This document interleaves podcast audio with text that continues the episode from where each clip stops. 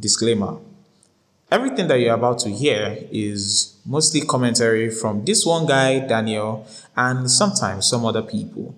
He is not claiming to be an expert on anything. He most likely watched a one hour YouTube video, read a book somewhere that he downloaded illegally, and then, you know, said, you know what, I like these ideas. I'm going to share with you. What do you all think? This is not professional. I am not a professional. Any advice given here should be taken with a grain of salt in your rice and two cubes of sugar in your tea. But think about them, really. Think about them, listen to them, you know, ruminate, balance on it, and let me know how it goes for you. Hello, good morning, good afternoon, good evening, good night, good whatever time of the day you're listening to this, and welcome to another episode of the Volatile Times with Daniel podcast. And how are you doing, my lovelies? How are you doing, my volatile community? You guys loved the last episode. Oh my god, like what? Anyway, I am here bringing back more of that goody goody, more of that juicy juicy. Yeah, yeah, yeah. okay, if this is your first time listening to this podcast, um, yeah, in for a fun time. Yeah, you are so in for a fun time, especially with the ongoing series. Remember, for those of you who have been listening for a while, thank you by the way. You guys are the best. Like you guys mean the world to me right now. You guys are the love of my life right now. How can I be romantic to you? Just tell me, tell me. Reach out to me, tell me. Yeah. Okay, so here on the podcast, we are currently doing a series on romance, um, more specifically on the ideology of romance, which is romanticism. You know, how it affects us, how it has made us unable to have fulfilling love lives, or, you know, what are the things it teaches and everything. And last two weeks, we talked about what romanticism is and the major ideas it, you know, promotes the should I say, core assumptions or beliefs of Romanticism, those beliefs and assumptions that propel it forward into every other thing that we're going to be talking about today. And if you feel like during the conversation it's like, I can't really follow what this guy is talking about, I suggest you just go to the previous episode before this one, listen to that one, and then come back to this one. Although you should be able to follow, you know, eh, I don't know. But anyway, moving on. Today we are going to be talking about the, should I say dangerous or just downright nonsense things that romanticism has us believing and acting out in our love lives and in daily life. And just as a preface, um, the idea of romance is beautiful. And I am not doing this series because I want everybody to stop being a romantic, but I'm doing this series because I want to bring to light um, some romantic ideas that we've had growing up in movies, different things in Disney. Beauty and the Beast surely did not help, which I'm going to be talking a little bit about Beauty and the Beast. But you know, these ideas that we have today and have translated into the modern dating world and even into the concept of marriage. You understand? And it's not really fruitful. Let me use that word. It's not really fruitful for our happiness, our satisfaction, and you know fulfillment in life. So that is why I'm doing this series. And the major source for content for this episode is from a video by Alain de Botton, who is a British philosopher. He did a lecture in the um, Opera Sydney House in Australia on romanticism, highlighting what it is, the ideas, the errors it has, um, and some possible solutions. But we're majorly going to be looking at those errors today. So, without further ado, let us go further. Okay, so last time talked about romanticism, the idea of the soulmate, how there's this one person that is perfect for you, this one person that is made for you in life. You understand? Like when you end up with this person, hula la, love is going to just click for you. And I don't know about you so far, but I doubt many of us have had the experience. Yeah, many. I doubt many of us have had the experience, that experience of happily ever after and different things like that. And you know, romanticism tells us that, oh, the reason why you haven't had the experience yet is because you just haven't found the one. So dedicate your entire life to finding the one, you understand? They are jobless. It's all about self satisfaction and differences like that. Now, how does romanticism hold up with human nature and all those kind of things? Yeah, what about ourselves, about our nature as human beings does romanticism tell? Well, ladies and gentlemen, let me introduce you to the idea of the angelic nature. Now, Romanticism tells us that we are all innocent. Romanticism was created during the mid 18th century, you know, to the early 19th century, I think, thereabout. And then it progressed from there. And that was during the time where um, we call it the diminishing or collapse of organized religion. You know, basically, it was around the time where um, the church started having less, should I say, control over the society. And Christian ideas were going out the window and being replaced with other forms of philosophies, or at least they were being countered or had competitions with other forms of philosophies. So now there's this Christian philosophy that all human beings inherently are sinners, that we are imperfect, there's something wrong with all of us, we are all damaged in some way, and the only way to reach fulfillment and healing is to depend on God for salvation. But re- without that, we are all doomed, basically doomed, basically. Now, romanticism comes and be like, oh, that is a hopeless idea, honey. That is a hopeless idea. Let us tell you this. Romanticism now tells all of us that we are all innocent, we are all angelic in nature. In other words, when we are born, we are clean, we are innocent, our nature is without corruption, without blemish, we are basically perfect until we get introduced into society, which I've been thinking about that for a while and I keep asking the question where did the corruption in society come from? Because last I checked, society is built by human beings, right? And if human beings are what makes up society, then the first set of human beings should have kept up with that sense of innocence, like the nature of society itself should have been without corruption. But here we are with romanticism telling us that, well, the only reason why we are imperfect currently is because of society and society's norms, society's expectations, and different things like that. And it's like, honey, where did the corruption come from? But anyway, that's not the point of today's episode. But it's just it's just something that I've been trying to understand, and I just it just haven't clicked for me.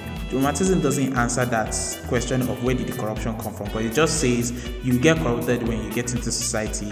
Hence, you should spend all your time finding that other person who is going to be your soulmate and will complete you. Now, here's the thing about telling people that there is nothing wrong about them like by nature naturally they are ultimately good people ultimately loving people. And you know like they have the instinct for love and everything and they don't need to like there is nothing necessarily imperfect within them for them to address. What it does is it creates a sense of self-righteousness as alain de botton you know kind of points out it creates this sense of self-righteousness like there's that dynamic that falls into a relationship of self-righteousness alain de botton says it is far better to insist that all of us in various ways are deeply crazy None of us grow up with our sanity from childhood remaining totally intact, and it may take us a long time to work out exactly how warped or fucked up we are. But the thing is, we definitely are fucked up in one way or the other. Now, it might be like, what do you mean? Are you tell, trying to tell me that I'm imperfect, that I'm fucked up? You know, that there's something deeply wrong about me? Yes, there's something deeply wrong about every single one of us. I think everybody at this point should start realizing that and accepting that. You understand? Um, and Alain de Botton goes further to say the reason why most of us don't readily understand or know this about ourselves, know the craziness that is within ourselves, is because, well, we lack self-awareness or we lack you know great self-awareness that kind of thing you know. Basically he threw shade at all of us and told all of us that we are not self-aware. Nonsense. Anyway and he says one of the reasons why beyond that self-awareness because people don't tell us most of the time they don't point out they don't point it out to us the flaws in our character the deep flaws in our character that need to be recognized and addressed. Our parents might not because they love us, they care for us, the emotions, the liberalism of motherhood, etc., etc., etc., is too much of a bother for daddy to get into, you know. And I don't know, this might not be Nigerian parents because as I was talking, I was like, have you met Nigerian parents? But when you look at it, most Nigerian parents don't readily criticize your nature or character they mostly just complain about things that they don't like that you are doing, but not necessarily as a reflection of who you are or your character. So yeah, they might notice some things about us, but then they'll be like, eh, when he grows up or when she grows up, they'll figure it out. You understand? They'll change. They're a kid right now. You understand that kind of thing. Then okay, you might not ask the question, what about your friends? After all, what are friends if we cannot be honest with each other, right? But here's also the truth as Alain de Botton points out, and I kind of agree with this, the number one expectation we have with friendship is not character building, but is to have a good time. Is to have a good time, is to find that person who will make us feel delightful, who will make us feel um, joyful in their presence. Basically, we hang out with friends not because we want to talk about um, what is wrong within us and how we can correct it, but because we want to have some form of distraction or pleasure in our daily lives. So we have friends, and they themselves, that's what they're expecting from us to have a good time. That's why all of you are out here constantly posting on your WhatsApp status, bad energy far away. You know, that is basically the reason why. And they won't tell us. So then we switch over to the only people on earth who might most likely tell you without them getting paid. That is your exes. Your exes will definitely have identified parts about your character that we definitely don't want to be seen out in the open, and they might tell you about it but most of the time they won't also because they want to get away as fast as they can. So that's why when we are breaking up nowadays we quickly say it's not you it's me. I just need a break. I just need time away you understand? I just want a little bit of space right now to work on myself and find myself. You know it's nothing that you've done even though it's definitely some of the things that you've done. Definitely some of the things that you've done. Now i'm not saying that every single breakup is your fault. I'm simply saying that we are not all perfect in every relationship and it takes two people to break up a relationship. I'm just saying i'm just saying. Now there's this thing about beauty and the beast that i never like.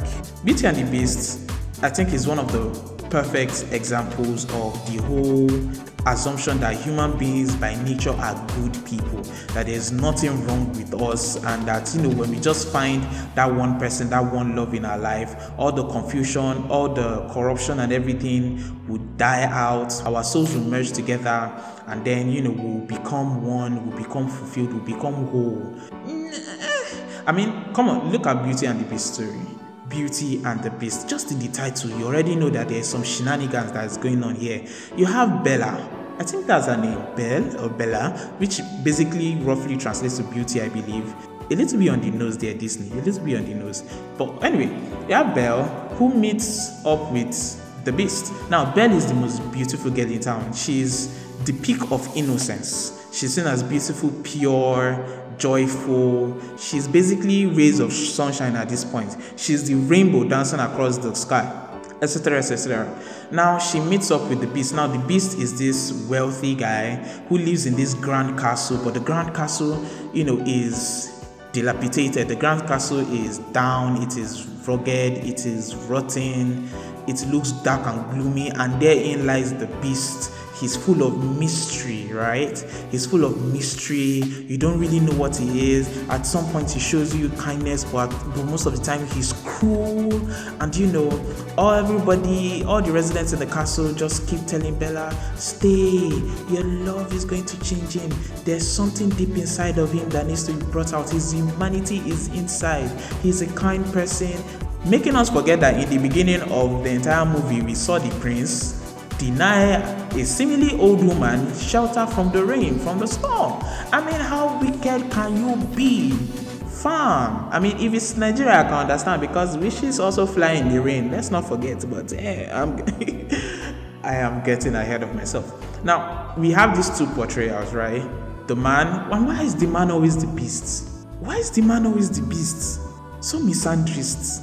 But anyway, moving on there's this man, you know, he's a beast. He used to be human before, but then he was corrupted. So now his humanity is deep within him, but his humanity has no way to showcase itself. But we are going to assume that he's a good person. And obviously, Bella being a good person, being of angelic nature, comes into contact with the beast, and then it turns out that they are falling in love and they are soulmates, they just understand each other. Then she's able to bring out the humanity in the beast and everything. And then at the end, by the power of true love's kiss, when their souls merge at the alignment of the stars, true love showcases its power and the beast is turned back into a man.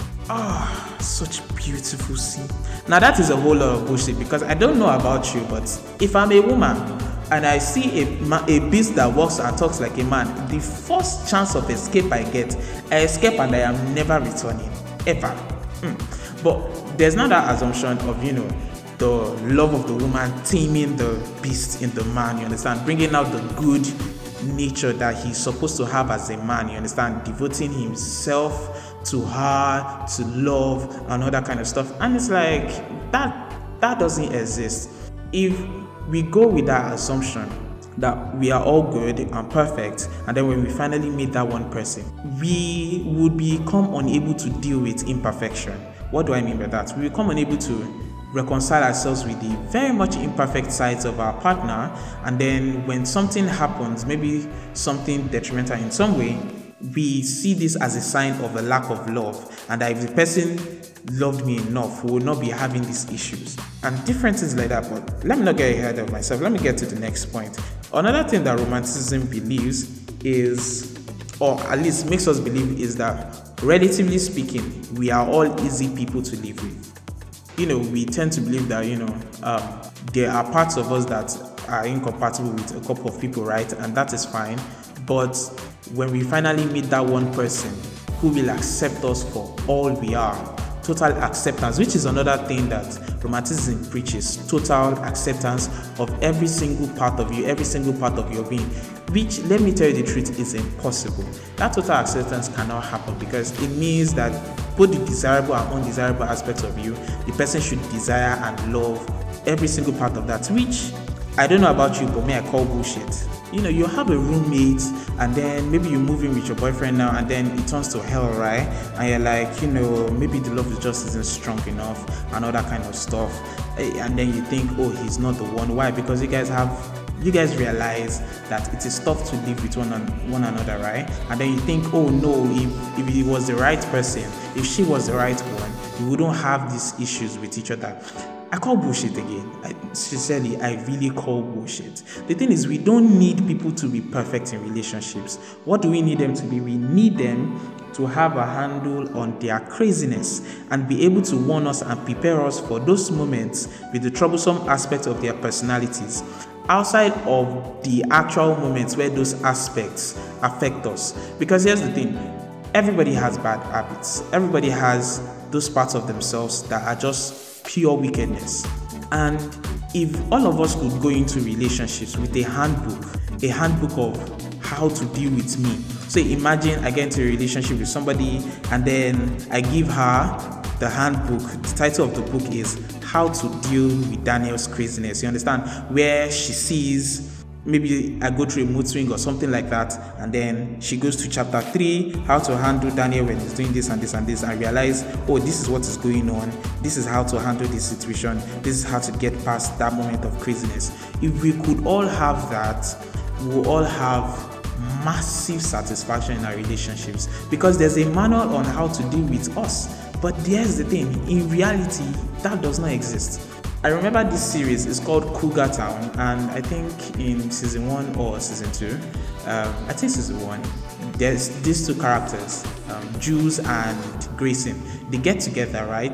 There's 40 something year old guys. They get together, they're now a couple, this and that. Then the ex, um, I think Bobby, the ex of Jules, comes to give Grayson a book. Now, this book is basically um, Bobby's knowledge of Jules over the years. You know, the things that she likes, the things she doesn't like, how she behaves when she's angry about a particular thing, how to handle her in social um, situations, how to handle her when she's PMSing, all those kind of stuff, right? It's basically a handbook of how to handle Jules when she's crazy. Now, here's the thing Grayson does the romantic thing, goes no, no, no, no, no, no, no. I don't need this book. You broke up with her. In other words, you failed the relationship, right? I love her. I, I love her. I, I love her. If you've watched if you watch Kissing Booth, you understand where their accent comes from when I say I love her because that accent is nonsense. But okay. You know, he went, I love her, our love will be enough, this and that, yada yada yada. And then days later, he comes back and he's like, you know what? I think I need that book. I, I think I need that book because then he looked through the book and realized, oh, I understand what she's going through when she's doing this. Oh, I understand how to handle this when this happens. You understand? And if we could all have that, it would be so great. But here's the thing we can't.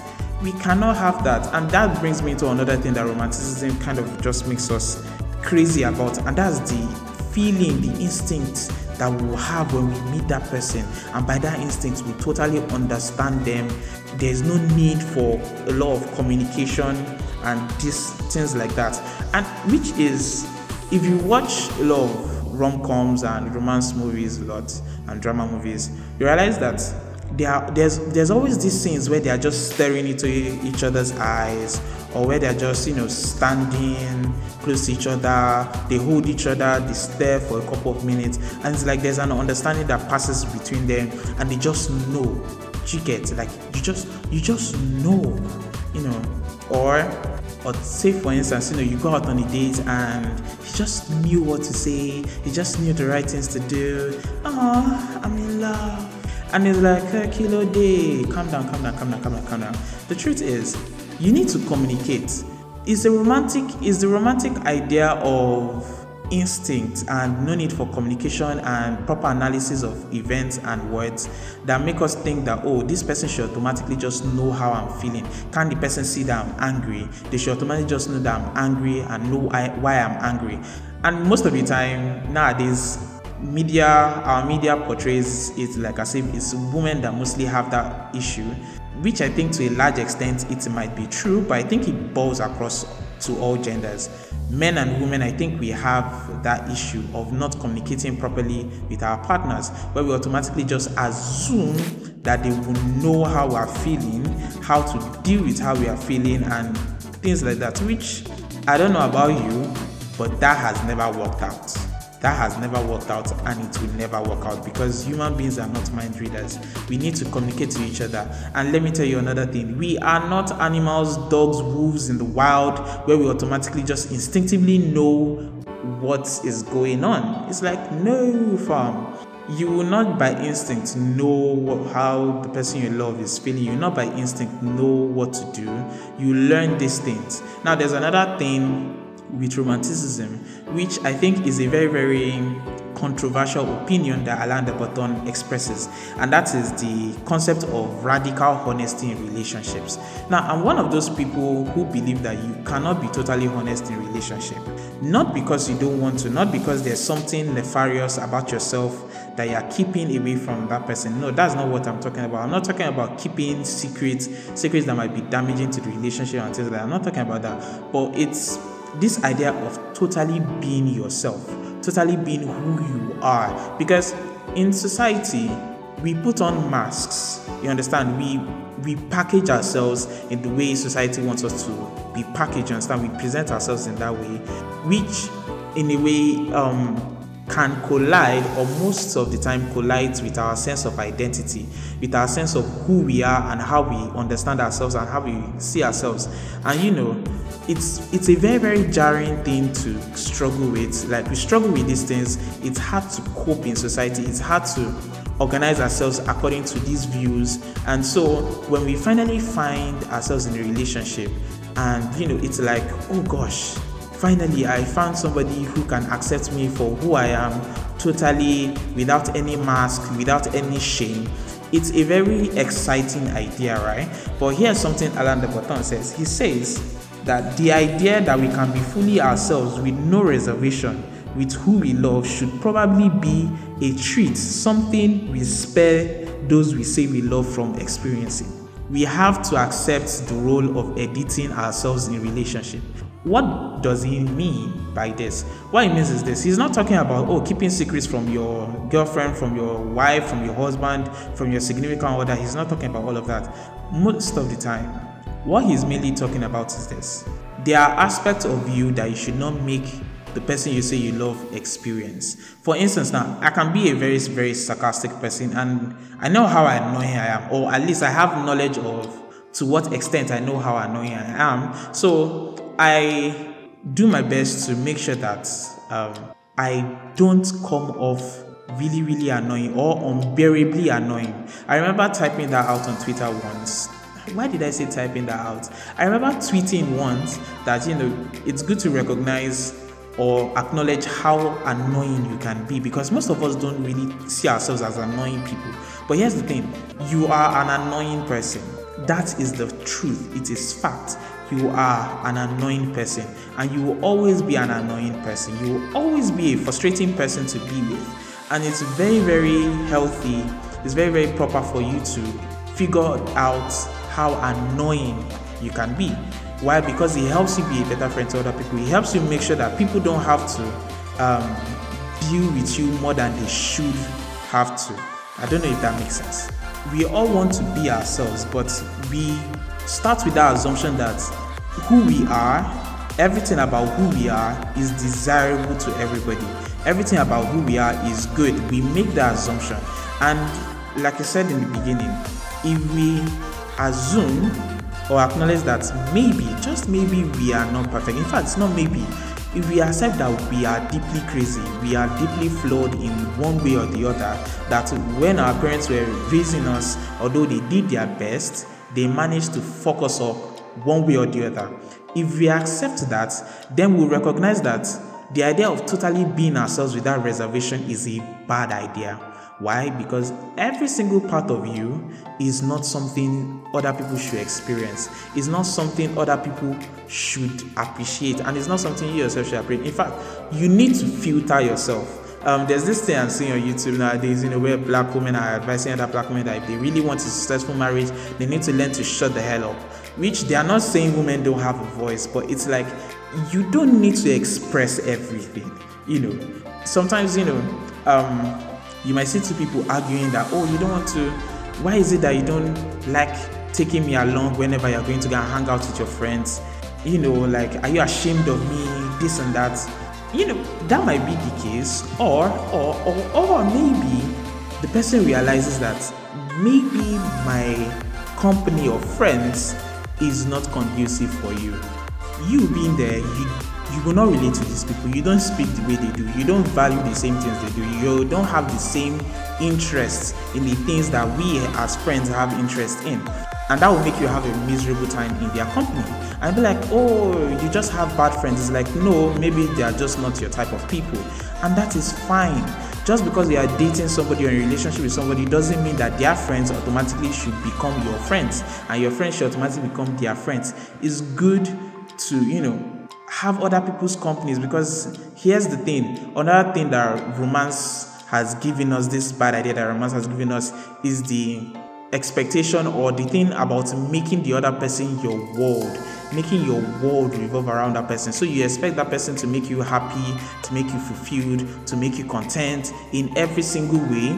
Um, i was watching this youtube video by adela um, adela fadi i hope I pronounced that well. I'll link the video down below. It's also talking about romance and how it damages damages um, dating and uh, relationships and stuff like that.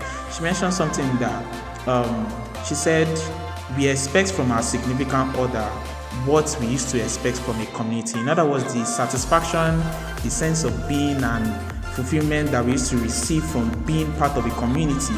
We expect our significant other to fulfill all those roles, to be our best friend, to be our confidant, to be our therapist, to be our um, teacher, to be etc. etc. etc. We expect them to do so much from only one person. And the reason why we expect that is because we think they are perfect. After all, they are soulmates they will be able to meet up with every single expectation and every single standard that we bring to the table to them, which is not true. Everybody has their roles and everybody has their strong suits and everybody has their weak sides. And the thing is, you cannot gain satisfaction from one person alone. I mean, come on, even that one person is not satisfied enough. You think you you that you can't satisfy yourself. You that you can't make yourself feel so fulfilled and not once in a while ask yourself the question of what am I doing here on this earth? You think you'll be able to make somebody else totally satisfied. And when I'm talking about satisfaction, I'm not talking about sex. No. I'm talking about that sense of being every day you think everything about them is going to be desirable, everything about you, they're always going to want to hang out with you. It's like that can't work. And the reason why it cannot work is because people are not built to cater to every single one of your needs.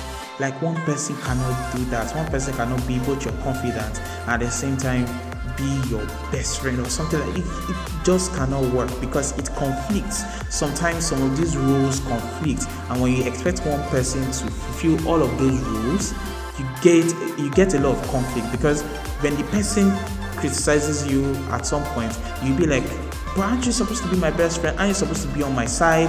And different things like that. It's like it creates this environment of unfulfillment of constant failure and then there's no satisfaction in the relationship. And I don't think there's anybody alive currently who wants to run their relationships like that. Another thing that romanticism does to damage our relationships is the sense of realism is lacking. There's no realistic perspective to how people are going to be in a relationship. Why? Because you just expect it to be perfect. Everything is supposed to be by instinct. No proper communication is required because you just know, you just understand each other. We are all mind readers. That is what romance tells us. You understand? And any single time there is a misunderstanding or somebody doesn't meet up to an expectation or something, there is no sense of grace in relationships because romanticism declares that it should all be perfect and it should all just naturally fit. When it doesn't fit, then it's an interpretation or it means that there's a lack of mm. love that needs to be made up for. And that is very, very toxic. I don't know about you, but I think that's a very, very toxic idea. Now, back to the concept of realism. There is no discussion of who's going to clean, who's going to cook. You know, there's no discussion of how are we going to raise children, bathroom schedules, different things like that. There is no talk of all these realistic things that happen in the real world you know, we just automatically expect that everybody knows what to do, which Alain de Botton expresses that love is not just something you feel, it is a skill that you need to learn. I used to be part of the camp of people who always goes, Why are you reading books about love? Why are you reading books about dating? Why are you reading books about how to be a better boyfriend, better girlfriend? Like, isn't this thing just common sense? But the truth is, it's not. It's not just common sense it's something that you spend time to learn because it's part of it's part of learning how to be a proper human being, how to be a good enough person for everybody else, and also for that significant person that are going to be dedicating part of your life to, like a huge chunk of your life to. The idea, the thing with romance is that there is no proper establishment of um, relationship dynamics. After all, romance the romantics believe that analysis or thinking ruins feelings you know like it ruins the validation and justification and realness of the feelings that people feel. It's like when you start thinking about it you know your emotions get corrupted by your thoughts and it's like your brain needs to be in the game when it comes to the issues of love it is naive to automatically just assume that everything is going to fit well because it's not a realistic form of love. Now, I'm not saying that romance cannot be in relationships. Actually, I love romance. You know, I love the idea of romance. I love the idea of being romantic with my significant other or somebody being romantic to me. It's a good idea, but at the same time, we need to balance it out with how we actually are with how human nature is, the circumstances around your relationship, the circumstances around you. For instance, now I know that there's a chance that whoever I'm going to be dating in the nearest future, I most likely might not like some of her friends. And they might not like some of my friends, not because they are bad people, but simply because they are just not my crowd, right? And now I can make that a bigger deal than it's supposed to be, or I can simply learn to be forgiving and accepting of that aspect. You know, one of the things that is a fun time for me is listening or watching um, YouTube essays, you know, like hour long essays talking about different aspects of life. That is sometimes a fun time for me. And if you are always going to be together, we're going to be following that romantic idea of whoever it is that you're loving, you guys should always be together. You know, you guys should have the exact same interest, listen to the exact same type of music, you know, watch the exact same type of movies. We are not going to be compatible. We are not going to be able to love each other. Why? Because we don't necessarily delight in watching the exact same kind of things. And you know, it's very, very prevalent nowadays in a modern dating scene where, you know, when you ask people what they're looking for in a partner, they're talking about things like, you know, you watch the same movies, you listen to the same type of music. When these things, to me, oh, my opinion, these things are not ideal. These things are not necessary for a long term, fulfilling relationship with anybody. You understand? Like, you don't make friends with people simply because they only listen to the same songs you listen to or because they have the same type of expectation of everybody. It's like, no. Now, at the same time, am I saying reduce your expectations for people? I'm like, no but create realistic expectations. I'm not saying those expectations can be high. I'm asking are they realistic? Because it's romantic to create expectations and criterias and just expect that you know whoever is going to come along will be the one and he would or she would automatically just fulfill those fantasies. It's a romantic idea, but it's not a good one. It's not a realistic one. Have your expectations, but also have them with a dice or a dose of realism. You understand? Like have those discussions. Talk. Communication is proper. Communication is good. Talk about different things. You understand? Also learn to have a filter. Learn to have a freaking filter. Now, finally, a romantic idea is you love every single thing about the person. And I believe I've touched on this before in this episode, but I just want to reiterate it again. Um, Alain de Botton talks about the ancient Greeks and their idea of love. Um, let me read it out. He says the ancient Greeks believed that love is admiration for the perfect and desirable sides of a person. The more accomplished sides, the virtues that the person holds, you know, the, the sense, the good character in the person. Now, obviously, there will be imperfectness, there will be undesirable parts of the person that you most likely be generous towards and forgiving. Very, very important words generous and forgiving towards those imperfect sides. But the thing is, you still won't desire them, you still won't love those aspects of them. You love the good things about people, but you don't necessarily desire the bad things, the imperfectness.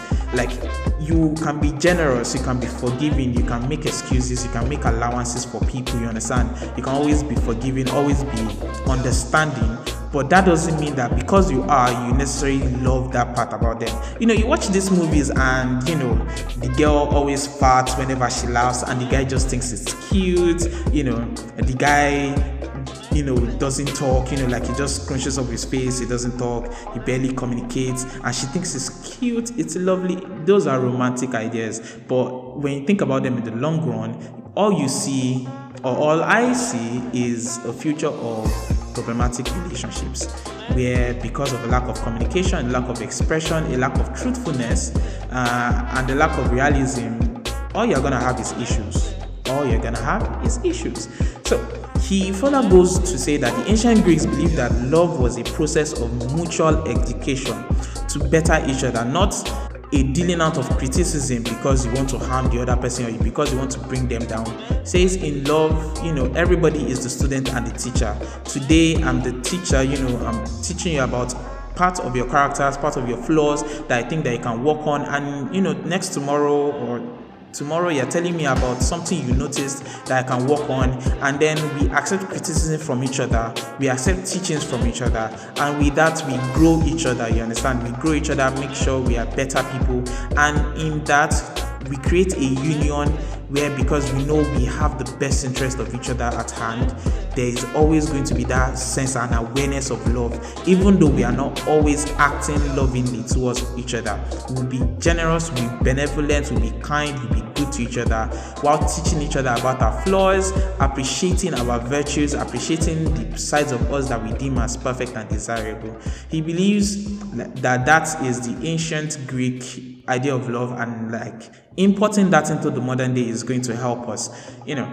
But i hope this episode was helpful for you because these romantic ideas we don't really think about romance a lot and how it affects us how we see ourselves in relationships what we expect in relationships and different things like that. But if we spend time simply just thinking about these things, thinking about how they affect us, realizing the flaws in these romantic ideas and how we can balance them out with a sense of realism, a sense of realisticness about who we are and accepting our imperfections and then accepting the imperfection of whosoever it is that we'll be with, I think we are from that going to be creating a structure uh, foundation of good lovingness, if that is a word. So, thank you very much for listening. If you have any objections to any of the things I've said in the past 40 minutes or so, know, send them to me. My email is in the description or show notes of this episode. My Twitter is there, my Instagram is there. But if you need me to say them out, I'm fine. Email is altdanbriggs at gmail.com. If you don't know how to spell that, it's in the description below. Instagram is at volatile with Daniel. You know, follow me, like the post, spread the gospel of this podcast. And Twitter is Daniel Briggs. And yeah, also there is a review form if you have a feedback and you don't want to go through the process of going to Instagram, going to Twitter, going to my mail, there is a Google form in the description of this episode. It's always going to be, to be there. Just you know, go to the episode, click on the Google form, give me your feedback, give me your suggestions, give me your criticism of the episode, give me your objections to any of the ideas in the episode, or if you need advice or you want to ask a question, ask. It's there, it's all encompassing. You understand? And I will see you guys later. Remember, I will always be Daniel Brizadisa, your host or the host, the only host for now of Volatile Times with Daniel podcast. And I'll see you guys in the next two weeks. Bye bye. Fly me to the moon and let me play among the stars. Let me see what spring is like on a Jupiter and Mars. In other words, hold my hand. Oh, in other words, baby, kiss me. Fill my heart with song and let me sing forevermore. You are all I long for, all I worship and adore. In other words, please.